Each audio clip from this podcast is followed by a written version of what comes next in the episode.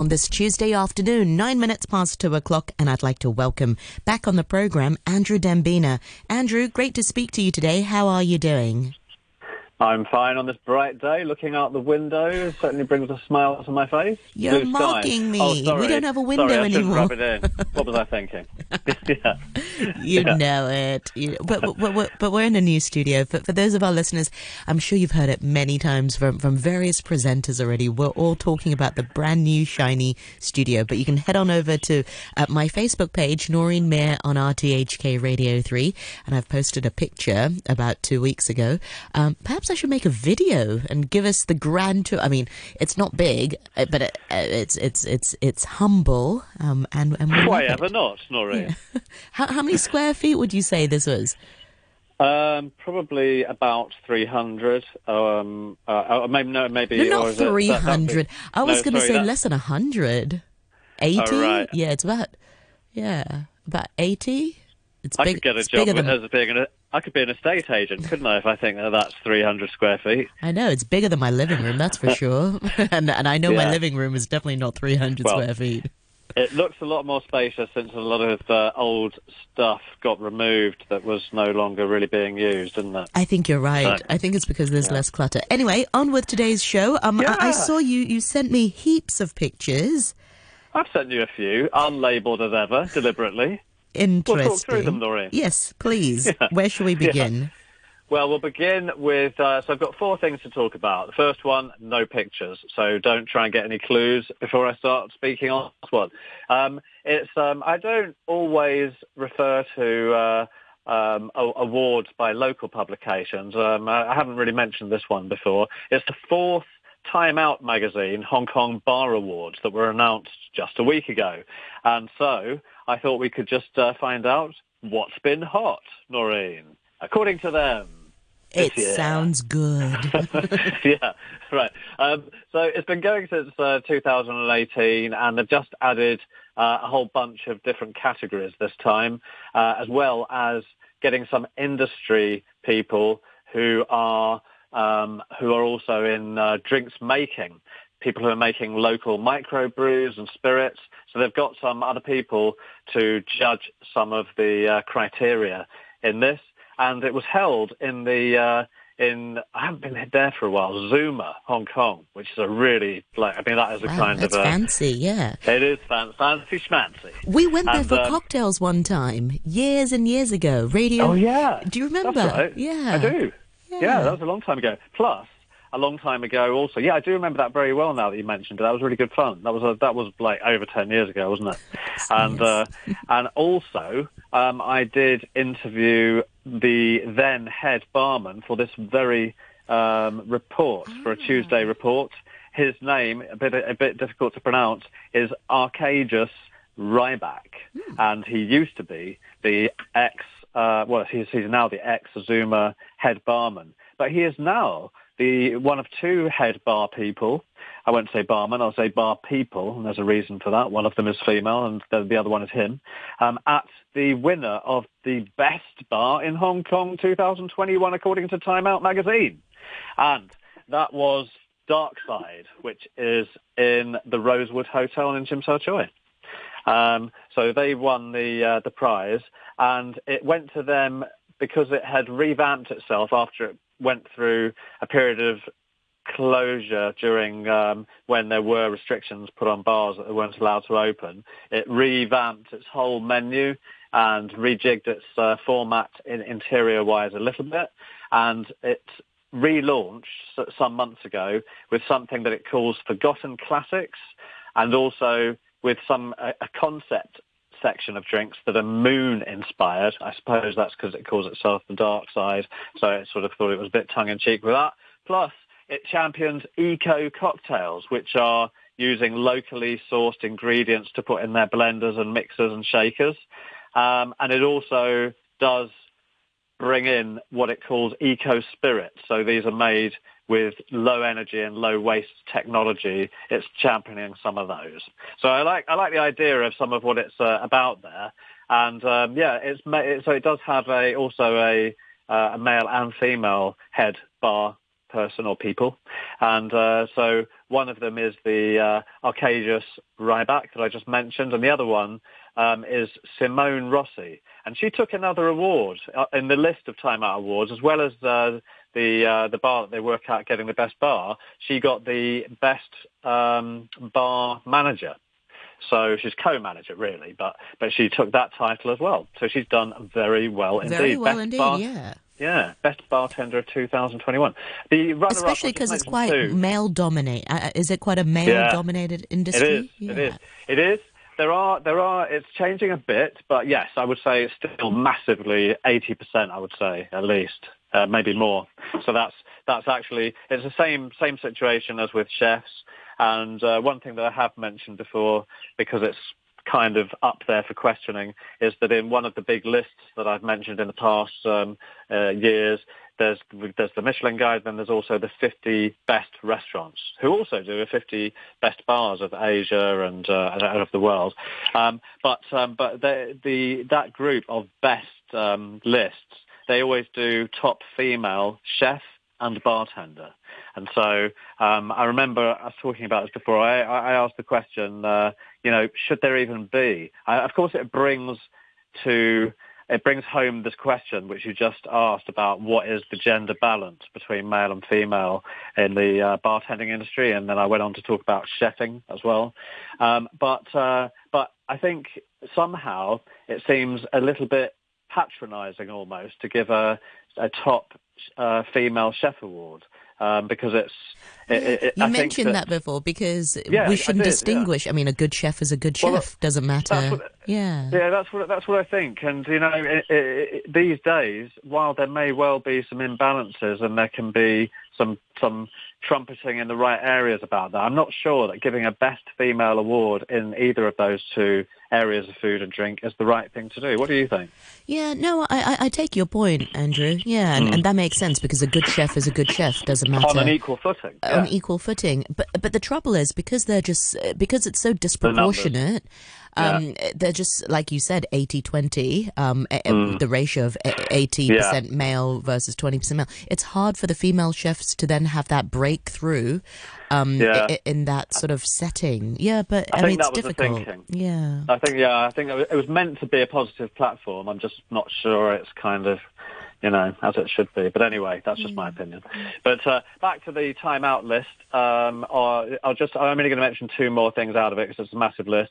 But the runner-up prize was went to uh, a place called um, Mizunara, uh, Mizunara slash the Library, which is a, a so-called hidden bar, Japanese bar in Wan Chai, which is known for a big um, whiskey, Japanese whiskey selection, but it also does some interesting sort of side things, a bit of sort of out of the box stuff. It does um, it collaborates with an art gallery to do to fuse together the art of making you know interesting looking cocktails with art, and it's used some of the curator and the artist's input to make cocktails, you know, with a with a flourish or a look that is that an artist has has been involved in making to make it look like this or that. They might have said, "I'd prefer a bit more of a fuchsia coloured flower as a garnish rather than the yellow one that you were offering or something like that, you know, and it's, that's the Wamono Art Gallery that they're working with, uh, Mizunara at the library. That was an interesting concept, isn't it? Sorry, Andrew, it, cut out there. My headphones. Oh, Say that sorry. again. Okay. Did you uh, did you uh, if you heard the collaboration that I was that I was mentioning uh, that this bar does with an art gallery to make the cocktails with um, the creative input of an artist? I think that's just a really interesting bit of crossover, isn't it? well, totally up your alley. A bit of uh, Tuesday and artsing around. Yeah, yeah, mashup. Yeah, exactly. Yeah, or a blend in a cocktail. A blend. um, yeah. Uh, the very last one that I'll mention from this bartender uh, that got a big mention as a runner-up behind Simone Rossi that I mentioned before was um, uh, Devendra um, Sehgal, who is from the Mandarin Oriental new bar called the Aubrey's, and um, he went for really sort of conventional, big- being Mandarin Oriental, you know, very conventional, classic drinks, but uh, he I didn't send you a picture of him. Very smart, besuited guy. So um, there, there you go. The, the the winner was a, a female for the bartender. So um, gender equality getting there in that list. Yes. I'm going to move on, popping over to the UK now from Hong Kong uh, for a news report that came out in the Guardian newspaper a few days ago, and it's about how leading up to Christmas and the festive season in the UK, Christmas and New Year, restaurant kitchen staff shortages are really serious. Small restaurants, uh, cafes and bakeries, even really small scale operations have been offering £1,000 sign-on bonuses. Um, it was just reported a few days ago. Wow. That is why is that? Are people not Hong wanting to work, or are people getting sick, or why? Why is there such a shortage? Yeah, well, it's, uh, the new phenomenon is uh, because people are not so keen on taking uh, jobs in kitchens as the Omicron uh, variant is kind of bubbling up a little bit. Um, but also, the uh, it's not a totally new thing because the Guardian spoke to people from the employment website Indeed, which you might know, it's international, um, who said that uh, the number of posts in the hospitality industry has um, um, ha- has gone up fivefold since the end of May this year because there is a big shortage of people that want to do it. And the other reason is um, uh, that in not not always in the head positions, but in the uh, kitchen staff positions, is that uh, Brexit has had an effect on draining some of the staff that would have been previ- that had previously been from other parts of Europe. Yeah, that's And, uh, right. Because when I yeah. yeah. when I was um, back in the day when I was a student in Hmm. the UK, um, I, I worked at a restaurant before, and many of my colleagues were from um, Eastern Europe. I mean, some were from Ukraine and and Poland. Um, yeah, You Oh, had a you, you, is that is that where I remember when we worked together full time? You you used to quote your uh, a good Polish friend. and when she Yeah, would used to say, "You have right." exactly. Was Yes. that from the restaurant uh, when you worked, when you did a bit of student restaurant work? You have right. And so, so Ah. Magda would used to say, in, well, instead of "you are right," she would used to Yeah. say, "You have right," and it it, Yeah. it was a good- Noreen found this uh, to the listener. A note to the listener. Noreen found this incredibly funny. It, it was funny the first once or twice, but Noreen found it endlessly funny. It's been that it's one been with me ever since. I, yeah, every time I I want to agree with someone, I have to say you have right. Yeah, and then explain the the, the reason behind it. Yeah, right. But yeah, So- that makes sense. Brexit because then maybe some of the workers don't want to stay in the UK and maybe find opportunities elsewhere in, in other parts of Europe. Yeah, that's that's that's true. Um, for for the uh, back of house, the kitchen, non-head chef type positions, um, sign-on fees were reported as being commonly five hundred pounds, so just over five thousand Hong Kong dollars just to take a job. Um, but for some of the even more upscale uh, current um, signing on bonuses. In, I mean, of course, this is the top end. Harry's Bar in Mayfair um, is offering two and a half thousand pounds to uh, to sign on for uh, um, for that's for, but that's for the head chef, uh, while a uh, a bistro chain. Um, is offering two thousand pound sign-ons for more than one of its uh, bistro restaurants. Bistro, you know, I mean, they're kind of casual. They can they can still be pricey depending on the area that they're in. And so, yeah, it is. It's Omicron that's really had a lot to do with this. As I said, the uh, um, the employment agencies have been saying. Uh, they quoted in this article the operations director of one bakery who said that he has lost 30% of his staff in the last year. And uh, they've been having to offer between £500 and 1000 for all positions in the kitchen in uh, in a bakery. I mean, that's, you know, it's, it's, it's, it's really surprising, I think, from us in this part of the world where we haven't heard of any of this sort of thing going on. Yeah. Yeah. Um, okay, moving on to another story. Uh, the uh, this is about now. One of the pictures that I sent to you has uh, some workers of a very well-known coffee chain that has outlets here in Hong Kong, originally from America, uh, beginning with the letter S. but I know we don't like to mention brands too much. So uh, it's um, it's it's about The um, union. Yeah, have Oh, you heard about it? Yeah. you know about it already? Well, well, yeah. Yeah. I've heard about it, but yeah, please explain it more. Right. Well, so um, the Starbucks, whoops, I said it, workers have been the first to successfully unionize, and it's in the state, uh, it's in New York State in Buffalo for um, for workers in one individual store to come together to be able to get through issues or types of conversations that uh, a group of staff would have more power talking about with an employer for each outlet because they are franchised as they are here and so they need to get together otherwise they felt that they would be ignored and three different Buffalo um, area Starbucks cafes have all uh, uh, applied at the same time. At the time, uh, a few days ago that this article came out, one had come through, the others were pending to find out. But in, encouraged by the fact that these uh, low-paid and often neglected workers had, who had not had their voices heard, were doing this, all of the other Starbucks in Buffalo also have now applied. so, so it's a, and, and it could be, of course, that if this goes well, that the uh, that that brand is going to see the rest of their their uh, cafes doing it, and then possibly it could spread to other restaurant groups to give more say in how things are running, or if there's dissatisfaction that can be addressed more strongly in numbers by working uh, unions. So that was that was that was interesting. A bit of bit of power to the worker. Exactly. In, uh, in, I was surprised to hear that they didn't have a union. I was just under the uh, impression that it was. Yeah. Well, well yeah, the, the trouble is, yeah, I mean, they're, they're, they're franchised individually, so they have to be ah. taken case by case. So it's a little bit fragmented, oh, yeah. more difficult, and therefore people haven't been bothered to put in the time and effort to do it, but now they are. And they'll take encouragement from each other as they get approved. One Solidarity, so, yeah. yeah. Yeah, yeah, yeah. So Mexican wave effect. Um, and uh, the last thing I wanted to mention, and I sent you pictures. Um, these are the last pictures that I sent Noreen are all about the same person. One of them looks like a middle-aged Asian woman, greying hair, um, with a with a great big smile, and um, it's about. And the other one is her. There's a picture of a tractor. She's one of the small kids in a black and white photo on a tractor.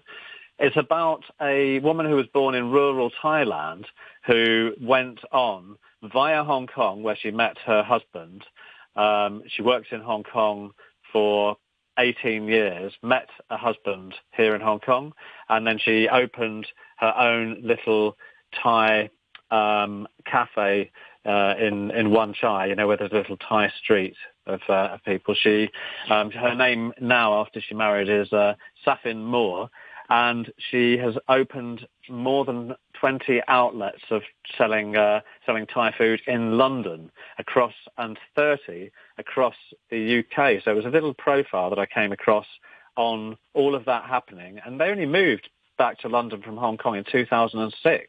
All of now they're now wow. she now co-owns That's like with her so husband. many restaurants in in six in seven years time. Um, 2006. Oh, sorry, I beg your pardon. I thought 16. Sorry, yeah. Your pardon. Okay. Yeah, I'm not great at maths myself, so but it's but I think it's it's a bit it's a bit less than 20 years, isn't it? Yeah, about 24, 25 ish. Wow. so so uh, all, all, of this was originally set up in uh, around the Spitalfields area. I don't know if you know that in East London. It's become an extremely mm. trendy area. It used to be a kind of no-go rough area of East London, but is now um, Brick Lane runs down one end of it, which has become trendified. Um, and um, yeah, that, they started off by buying a cafe that existed there, which was kind of what would be called in the UK a greasy spoon, meaning that it would uh, serve bacon sandwiches and overly strong stewed tea. And uh, they kept the name of what it was originally. They've kept the outdoor shutters. It was called Rosa's Cafe. I sent you a picture of that, Noreen. Mm, and yeah, uh, that's so lovely. Yeah, yeah, and it's uh, it's it looks like a, a real kind of Georgian uh, or Edwardian, I should say, um, uh, windows and sort of uh, typical old London frontage, shop front. And uh, yeah, from there they got so successful that they started opening one after the other, and it had a snowball effect. A nice story. They're all over every part of London, from uh, south to north and west. I, I won't na- give them a whole list of names of places because they might mean nothing to a lot of the listeners, a lot of your listeners, Noreen. Um, but uh, a good success story, and yeah. that really kind of wraps it up from uh, from me today. Ah, Andrew, if you had yeah. to open a restaurant, what, what what kind of cuisine would you would you have? I mean, um, mm. uh, Saiphin's is Thai cuisine, and that's always going to yeah. be popular because it's just so yeah, so, so, so diverse well, from noodles to rice to satay, and it makes me hungry thinking about Thai food. Mm, yeah, actually, me too. I haven't had lunch yet. um, yeah, no, I, I, I always wanted years ago to have a, um, an art gallery cafe with a pool table in it, and uh, that was my. Nice. Yeah, that, that, that, that, that was my dream. Uh, hard to realise it uh, as a media worker on the kind of salary that media workers make in Hong Kong. That's very expensive for, for land and rental. So, uh, yeah, it remains a kind of a vague, hazy dream that I sometimes recall when asked questions like that. well, yeah. it's still time to realise your dream. We'll, we'll, we'll, put our heads together. You never know. Uh, meanwhile, Andrew, thank you so much for your time today, and I look forward to more chats with you uh, next week. Thank you so so much for your time. Bye for now. Okay, nice to speak. Bye for